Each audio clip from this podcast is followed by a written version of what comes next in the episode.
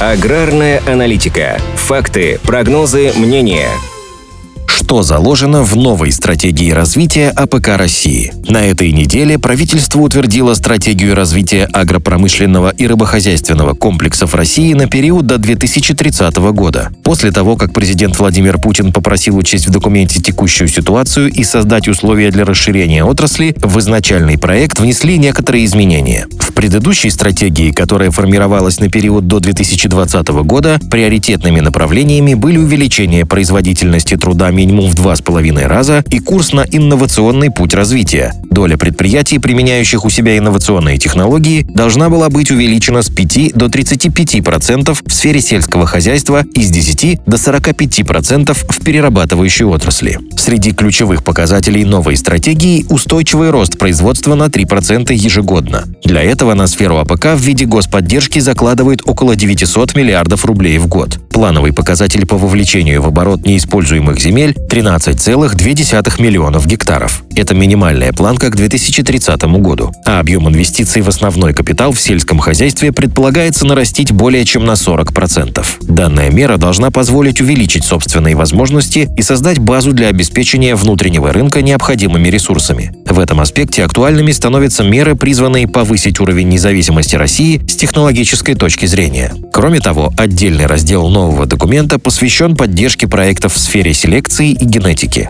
Также планируется расширять логистические цепочки и плотно заняться вопросом строительства хранилищ продукции. Что касается конкретных видов продукции, в Министерстве сельского хозяйства России подчеркнули, что производство зерна, сахара, растительного масла, мяса и рыбы в стране находится на достаточном для обеспечения собственных потребностей уровне. То же время по овощам, фруктам и ягодам, картофелю, молоку нужные показатели пока не достигнуты. И это тоже будет важным направлением работы на ближайшие годы. В качестве прикладной цели стратегии обозначено повышение уровня жизни на селе, прежде всего в вопросе развития инфраструктуры. Это должно дать стимул стимулирующий эффект и повысить привлекательность аграрной отрасли для молодых специалистов. Эксперты отмечают, что данный стратегический документ только задает направление развития сельского хозяйства страны. Многое зависит от законов и других нормативных документов, в которых будут определены механизмы и способы достижения поставленных задач. Все эти документы пока находятся в разработке.